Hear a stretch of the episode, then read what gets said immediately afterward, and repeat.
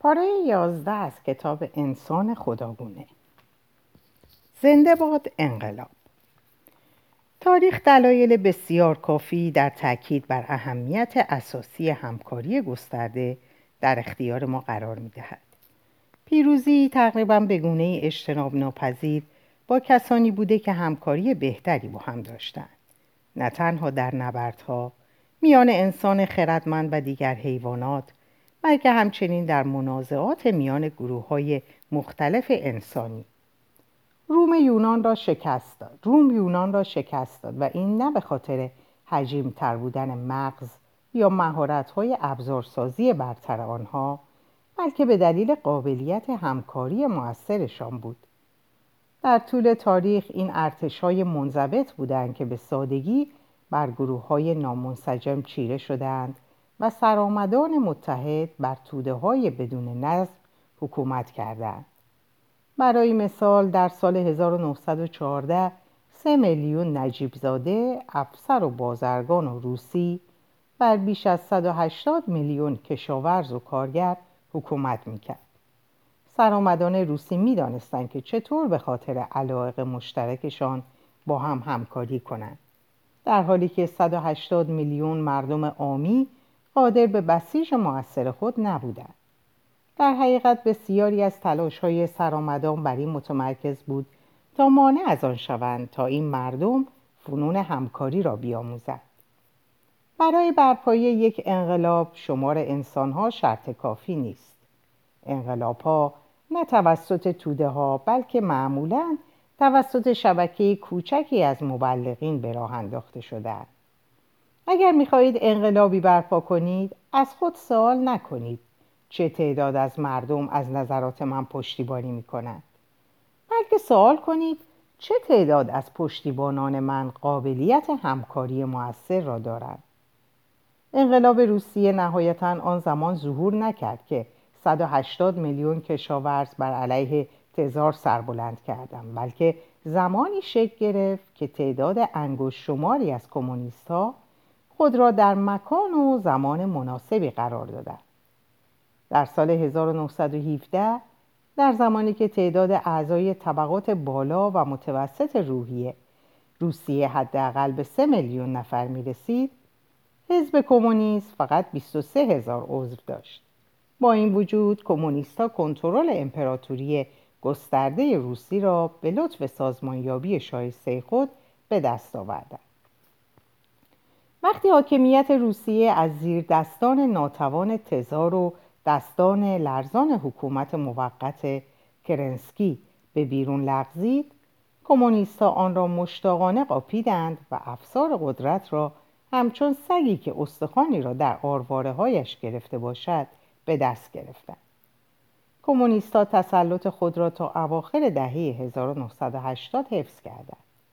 سازماندهی مؤثر آنها را به مدت هشت سال بر مستر قدرت نگه داشت و شکستشان شاید به دلیل نقص سازمانی بوده باشد نیکولای چاوش... چاوشسکو چاوشسکو نیکولای چاوشسکو دیکتاتور کمونیست رومانی در 21 دسامبر 1989 یک گرد همایی توده‌ای را در پشتیبانی از خود در مرکز شهر بخارست سازماندهی کرد. طی ماهای قبل که اتحاد شوروی از حمایت از رژیم‌های کمونیست اروپایی شرقی دست برداشته بود دیوار برلین فرو ریخت و موج انقلابات لهستان آلمان شرقی مجارستان بلغارستان و چکسلواکی را فرا گرفت. چاوشسکو که از سال 1965 بر رومانی حکومت می‌کرد بر این باور بود که در مقابل موج مخالفت‌های زمان خود پابرجا خواهد ماند. حتی علیرغم شورش هایی که بر علیه حکومتش در شهر رومانی تیمیشوارا در 17 دسامبر ایجاد شده بود. چاوشسکو در پاسخ به این شورش ها گرد همایی گسترده ای را در بخارست ترتیب داد تا به جهانیان و مردم رومانی ثابت کند که اکثریت توده ها هنوز او را دوست دارند یا حداقل از او وحشت دارند. دستگاه لرزان حزبی 80 هزار نفر را بسیج کرد تا میدان مرکزی شهر را اشغال کنند و از شهروندان خواستند تا فعالیت های روزمره خود را کنار بگذارند و کنار رادیوها و تلویزیونهایشان بنشینند. چاوشسکو در همهمه ظاهرا پرشور جمعیت بر بالکنی در مقابل میدان ظاهر شد و این کاری بود که به دفعات بسیار در دهه های گذشته انجام داده بود. چاوشسکو یکی از سخنرانی های معمولی کسالت آور خود را در کنار همسرش النا و مقامات رهبری حزب و گروهی از محافظین ایراد کرد. او طی هشت دقیقه شکوه سوسیالیسم رومانی را ستود و در میان کف زدنهای مکانیکی جمعیت احساس خوشنودی کرد. بعد اشتباهی رخ داد.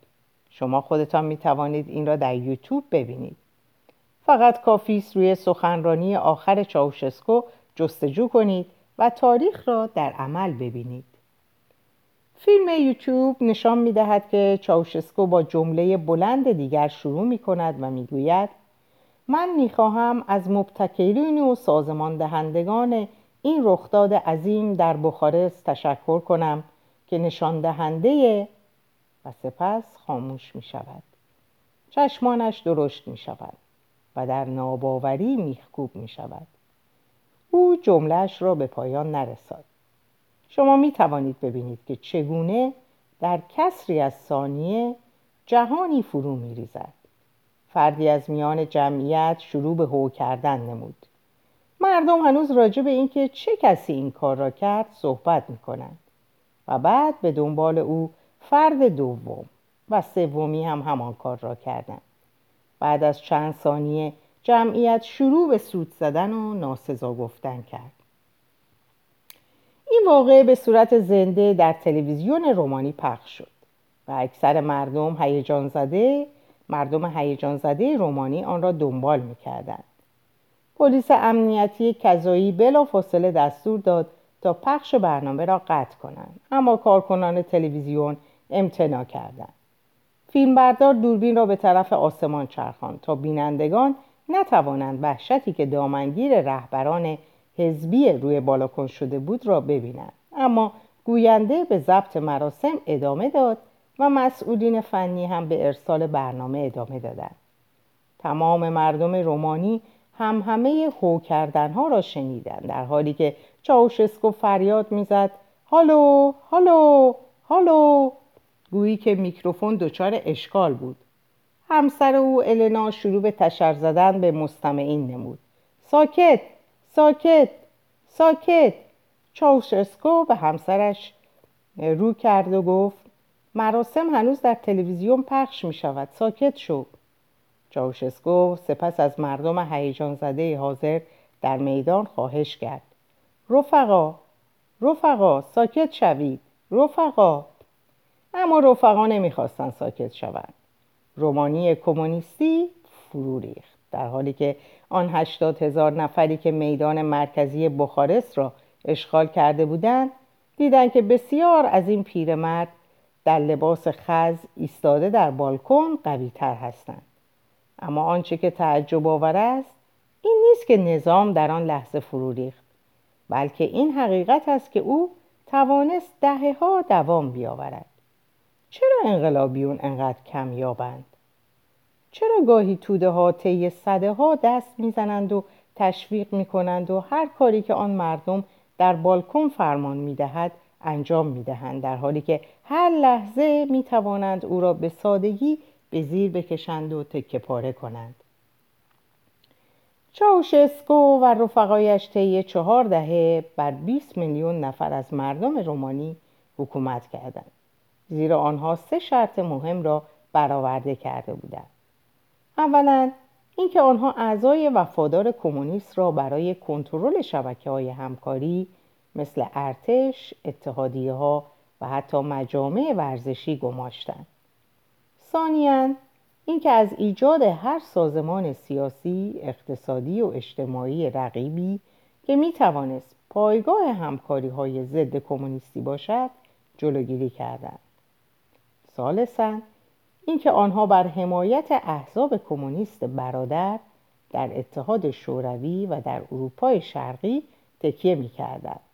صرف نظر از تنشهای مقطعی این احزاب در مواقع لازم به یکدیگر کمک می‌کردند.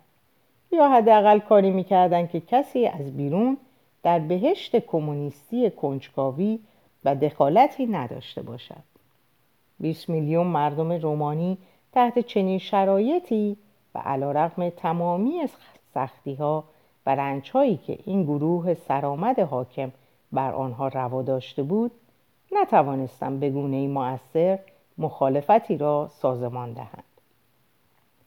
چاوشسکو تنها وقتی سقوط کرد که این سه شرط دیگر وجود نداشت.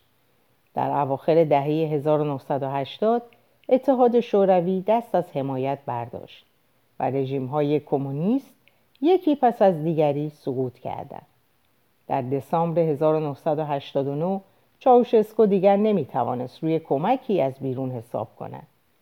از طرف دیگر انقلاب ها در کشورهای همجوار به مخالفین داخلی نیرو بخشیدند.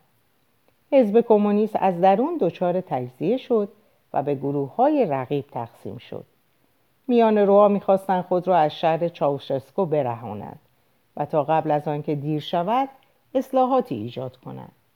خود چاوشسکو با سازماندهی آن تظاهرات در میدان بخارست و پخش زنده آن در تلویزیون موقعیت بسیار خوبی را در اختیار انقلابیون قرار داد تا به نیروی خود پی ببرند و علیه او قیام کنند چه راهی سریعتر از پخش تلویزیونی انقلاب می‌تواند به اشاعه انقلاب کمک کند وقتی قدرت از دستان زمخت سازمان دهنده روی بالکن خارج شد به توده های حاضر در میدان انتقال نیافت.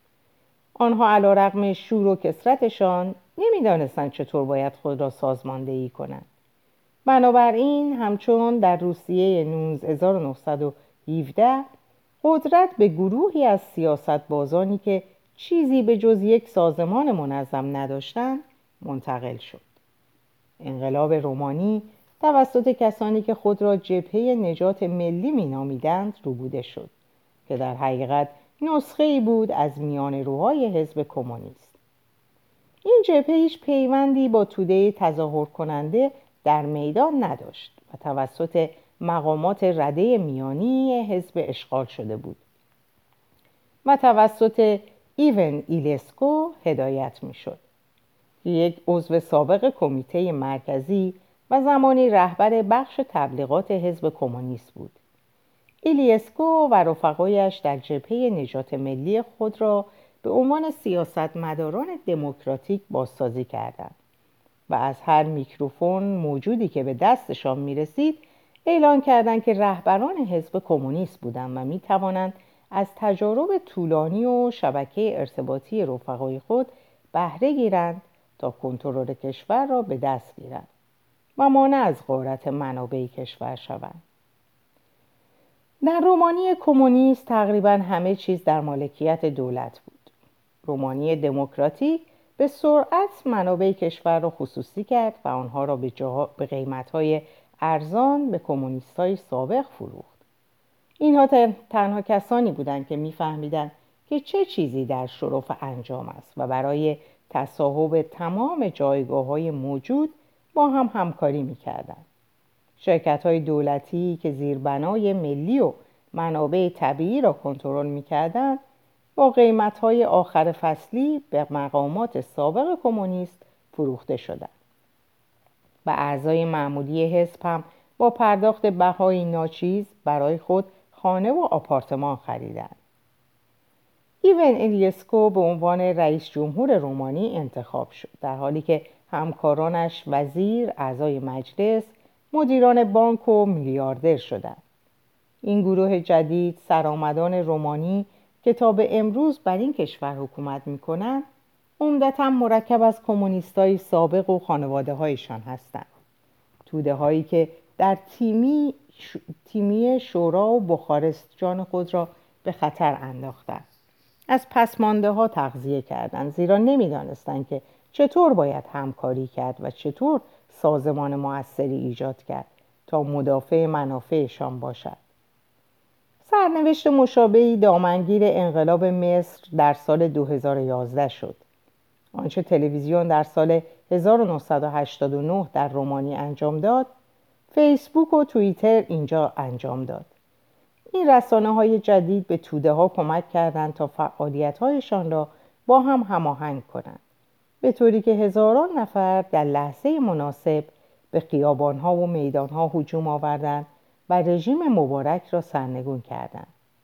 اما بسیج صد هزار نفر در میدان میدان تحریر یک چیز است و چنگ انداختن بر ماشین سیاسی دست دادن با افراد مناسب در تالارهای قدرت و رهبری موثر موثر کشور چیز دیگری است. در نتیجه وقتی مبارک سقوط کرد تظاهر کننده ها نتوانستند جای خالی او را پر کنند. در مصر تنها دو مؤسسه وجود داشته که می توانست به گونه موثر کشور را اداره کند ارتش و اخوت اسلامی. انقلاب ابتدا توسط اخوت رو بوده شده و تدریجا به دست ارتش افتاد. کمونیست های سابق رومانی و جنرال های مصری از دیکتاتورهای سابق یا تظاهر کننده ها در بخارست و قاهره هوشمندتر نبودند و دستان ورزیده تری هم نداشتند. امتیاز آنها در همکاری انعطاف پذیر آنها نهفته بود. آنها بهتر از توده ها با هم همکاری می‌کردند و انعطاف پذیری بسیار بیشتری از محافظ کارانی مثل چاوشسکو و مبارک داشتند در ورای جنسیت و خشونت. اگر انسان به لطف همکاری انعطاف پذیر خود در ابعاد گسترده به تنهایی بر جهان حاکم شد پس این حقیقت باور بر تقدس انسانی را زیر سوال می‌برد. ما مایلیم چنین فکر کنیم که موجودات خاصی هستیم. و بنابراین شایسته تمام امتیازات ممکن هستیم و برای اثبات این امر دستاوردهای شگفتانگیز گونه خود را به شهادت می‌گیریم ما اهرام مصر باستان و دیوار بزرگ چین را بنا کرده ایم. ما ساختار اتم ها و دی این آی مولکول ها را کشف کرده ایم. ما به قطب جنوب و به ماه سفر کرده ایم. اگر این دستاوردها نتیجه یک ذات خود ویژه‌ای می بود که در نهاد هر فرد انسانی نهفته بود مثلا یک روح جاوید پس به این معنا می توانست باشد که زندگی انسانی شایسته تقدیس است. اما از آنجا که این پیروزگاه در واقع نتیجه همکاری گسترده است پس این فردیت های انسانی نیستند که شایسته چنین تقدیری هستند. یک زنبور اصل نیروی بسیار بیشتری از یک پروانه دارد. اما این بدین معنا نیست که زنبور به این اعتبار باید بیشتر از پروانه مورد تقدیس قرار گیرد. حزب کمونیست رومانی به گونه موفقیت آمیز بر توده سازمان نایافته رومانی حکومت کرد. آیا باید چنین نتیجه گیری کنیم که زندگی اعضای حزب مقدستر از زندگی شهروندان معمولی است؟ انسان ها می دانند که چطور می توان بسیار بهتر از شامپانزه ها همکاری کرد و به این دلیل است که انسان ها کشتی های فضایی به ماه می فرستند. در حالی که شامپانزه ها به سوی بازدید کنندگان باغ وش سنگ پرتاب می کنند. آیا این بدین معناست که انسان ها موجوداتی برتر هستند؟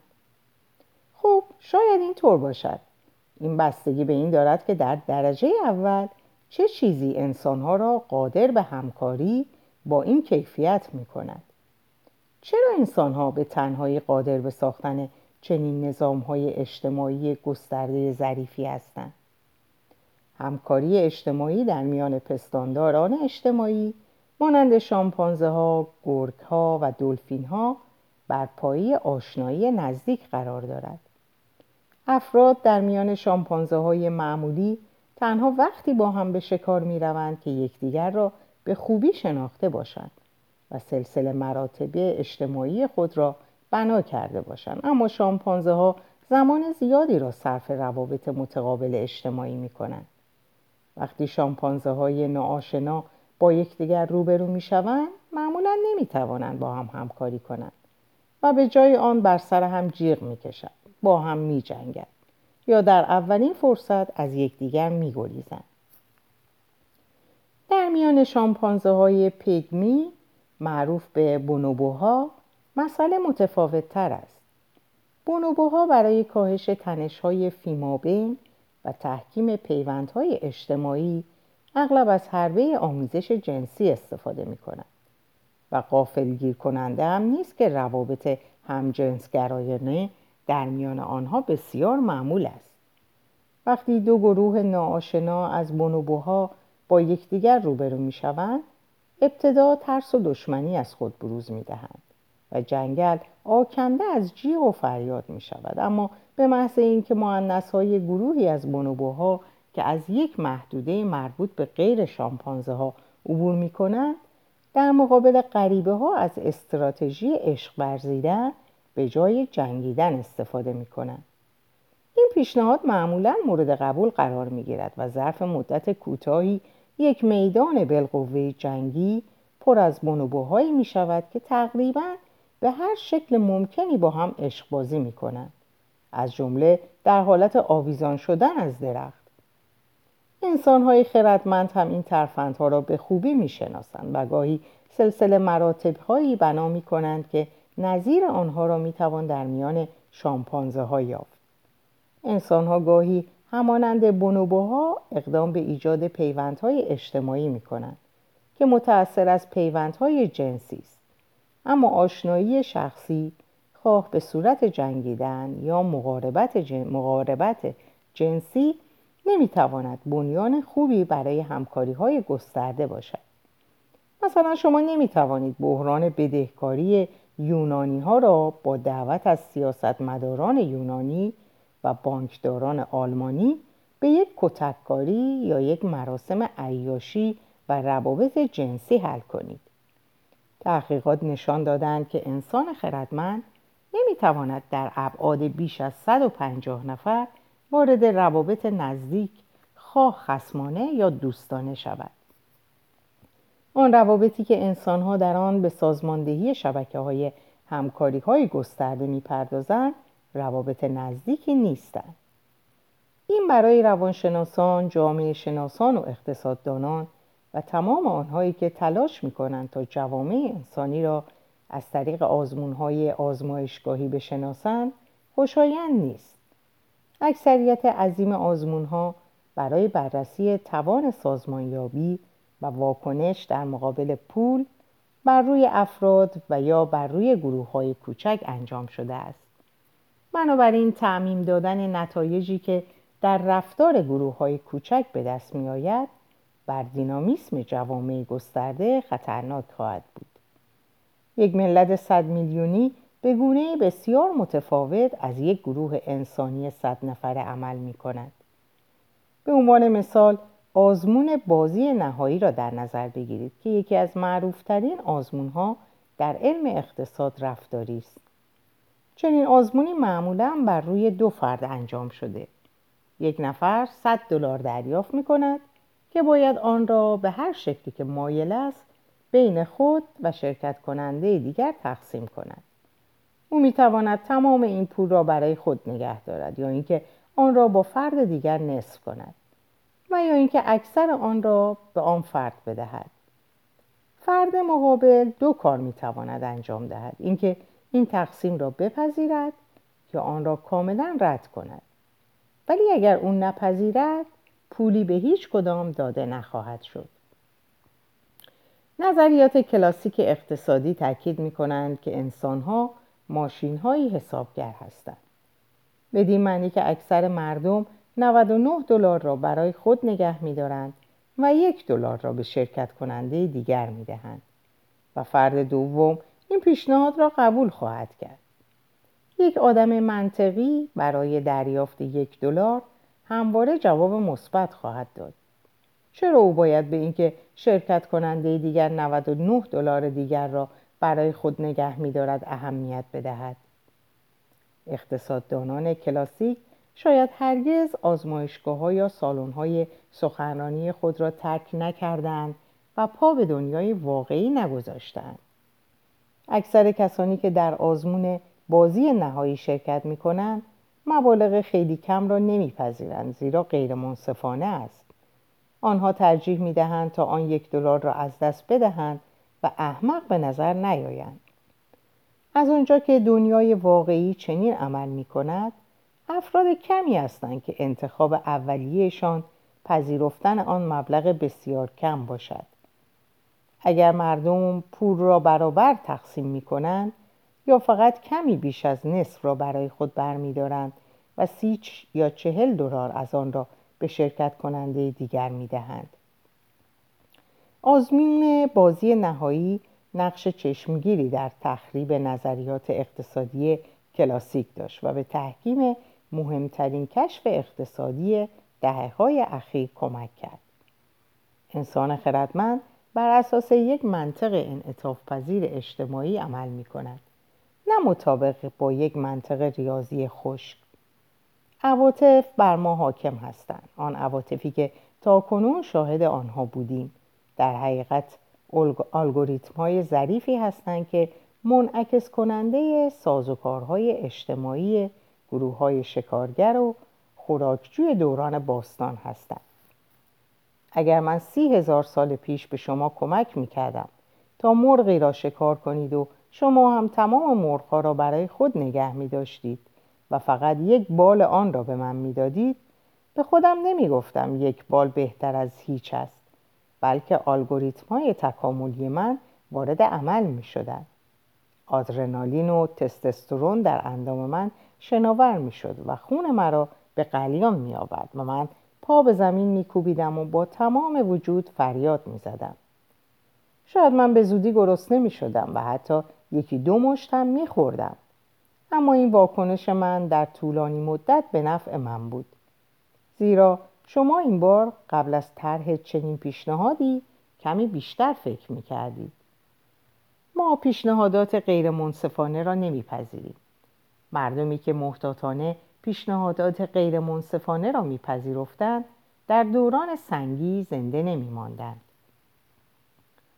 مشاهدات جوامع معاصر شکارگر و خوراکجو بر این نظر صحه می‌گذارند اکثر جوامع قویا برابر طلب هستند و وقتی یک شکارگر از شکار باز میگشت و یک آهوی چاق را با خود می آورد هر کسی یک تکه دریافت می کرد. همین امر در مورد شامپانزه ها هم صادق است.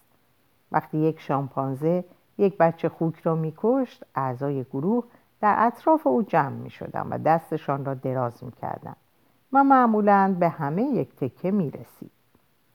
فرانس دوال محقق پریماتولوژیست در آزمایشات آزمایشات جدیدی دو میمون کاپوچین را در دو قفس در کنار هم قرار داد به طوری که هر کدام می توانست هر آنچه که دیگری انجام می‌داد ببیند.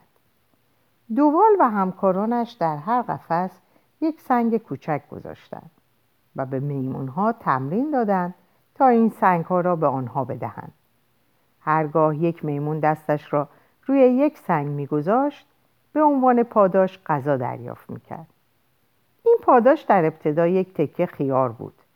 هر دو میمون بسیار از این خوشنود بودند و تکه خیارهاشان را با رقبت میخوردند. پس از چند نوبت دوال مرحله دوم آزمون را شروع کرد. این بار وقتی میمون اول سنگ را به آنها می‌داد انگور دریافت می‌کرد. انگور بسیار خوشمزه تر از خیار است.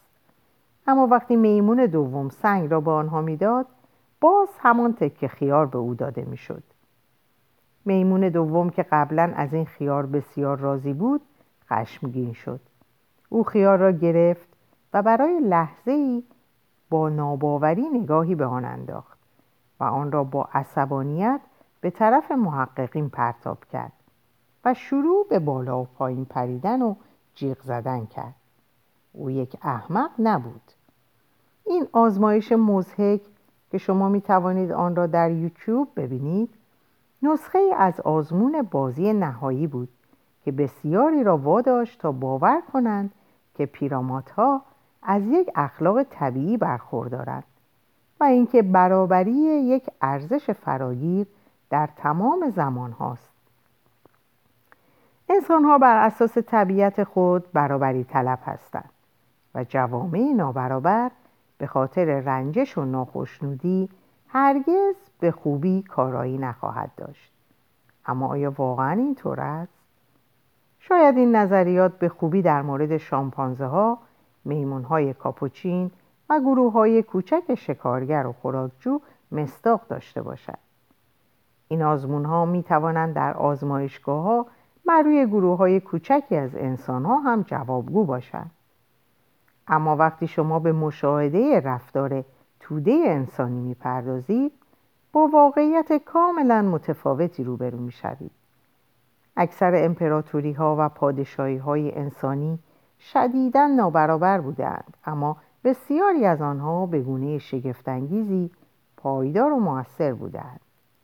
فرعون در مصر باستان در قصر مجلل و خنک خود روی بالش نرم و راحت می نشست سندل های طلایی و لباس هایی با سنگ های قیمتی می پوشید در حالی که خدمتکاران زیبارو در دهانش انگورهای شیرین می گذاشتن. او از چشمانداز پنجرهش می توانست کشاورزان را ببیند که با لباس های ژنده و کثیف در زیر آفتاب سوزان در مزارع زحمت می کشیدن. و کشاورزان از این خوشنود بودند که برای تمام روز خیاری برای خوردن داشتند و هیچگاه قیام هم نمی کردن. در سال 1740 شاه فردریک دوم از پروس سیلسیا را فتح کرد و یک سلسله جنگ های خونین برپا کرد که برای او لقب فردریک کبیر را به ارمغان آورد و پروس را به یک قدرت بزرگ بدل کرد و صدها هزار کشته معلول و ناتوان از خود بر جای گذاشت اغلب سربازان فردریک اجبارا به خدمت گرفته شده بودند و تحت یک انضباط آهنین و تعلیماتی شاه قرار داشتند. از این رو عجیب هم نبود که سربازان علاقه چندانی نسبت به فرماندهان خود نداشتند. وقتی فردریک چشمش به قشون قبل از حمله افتاد رو به یکی از فرماندهانش کرد و گفت آنچه که بیش از هر چیز نظرم را جلب می کند صحنه است که در آن ما اینجا در امنیت کامل ایستاده ایم و به شست هزار مردمی نگاه می کنیم که همگی با ما خصومت دارند و حتی یکی از آنها هم نیست که مجهزتر و قویتر از خود ما نباشد. اما با این وجود همگی در حضور ما بر خود می لرزند و ما هم هیچ دلیلی نداریم تا از آنها بترسیم. فردریک می توانست در امنیت کامل بایستد و به آنها نگاه کند. طی سالهای بعد و علیرغم تمامی سختی های جنگ این شست هزار مرد مسلح هرگز شورشی علیه او نکردند. در حقیقت بسیاری از آنها با شجاعتی استثنایی به او خدمت می‌کردند و زندگی خود را به خطر میانداختند و حتی خود را فدا می‌کردند. بر اساس آزمون بازی نهایی و میمونهای کاپوچین چرا کشاورزان مصری و سربازان پروسی تا به این حد متفاوت از آنچه که از آنها انتظار می‌رفت عمل می‌کردند زیرا جمع انسانی در ابعاد گسترده اساسا متفاوت از گروه های کوچک رفتار می کنند. نتیجه چنین آزمونی بر روی دو گروه یک میلیون نفری که ملزم می شدند تا 100 میلیارد دلار را بین خود تقسیم کنند چه می توانست باشد محققین شاید با دینامیک شگفت انگیز و عجیبی روبرو می شدن. برای مثال از آنجا که یک میلیون نفر نمی توانند جمعا تصمیم بگیرند از هر گروه یک جمع کوچک, کوچک برگزیده به عنوان رهبر سر بر می آورد. حال چه اتفاقی می افتاد اگر رهبری به گروه دیگر ده میلیارد پیشنهاد می کرد و 90 میلیارد دیگر را نگه می داشت. رهبران گروه دوم می توانستند این پیشنهاد غیرمنصفانه را بپذیرند و اکثر آن مبلغ ده میلیارد دلاری را به حساب خود در بانک سوئیس بخوابانند و برای پیشگیری از شورش در میان هواداران خود از ترفند پاداش و مجازات استفاده کنند رهبری می توانست معترضین را به اشد مجازات تهدید کند و همزمان به فروتنان و شکیبایان وعده پاداش ابدی در بهشت را بدهد. این همان چیزی بود که در مصر باستان و پروس قرن هیچدهم اتفاق افتاد و این همان چیزی است که کماکان در کشورهای بسیاری در سراسر دنیا به وقوع میپیوندد. تا زمانی که مردم باور داشته باشند که این نظام ها حاصل قوانین اجتناب ناپذیر طبیعت یا فرمان ملکوتی خداوندی هستند و نه امیال انسانی چنین تهدیدها و وعده هایی در ایجاد سلسله مراتبی های انسانی و شبکه های همکاری های گسترده همیشه کارگر خواهند افتاد. تمامی همکاری های گسترده انسانی نهایتا بر پایه باور ما به نظم های خیالی استوارند.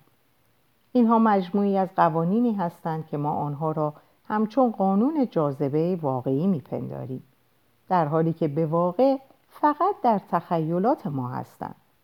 اگر شما ده گاو را قربانی خدای آسمان ها کنید باران خواهد بارید. اگر شما به والدین خود احترام بگذارید به بهش خواهید رفت. و اگر شما به آنچه که می‌گویم باور نداشته باشید به جهنم واصل خواهید شد.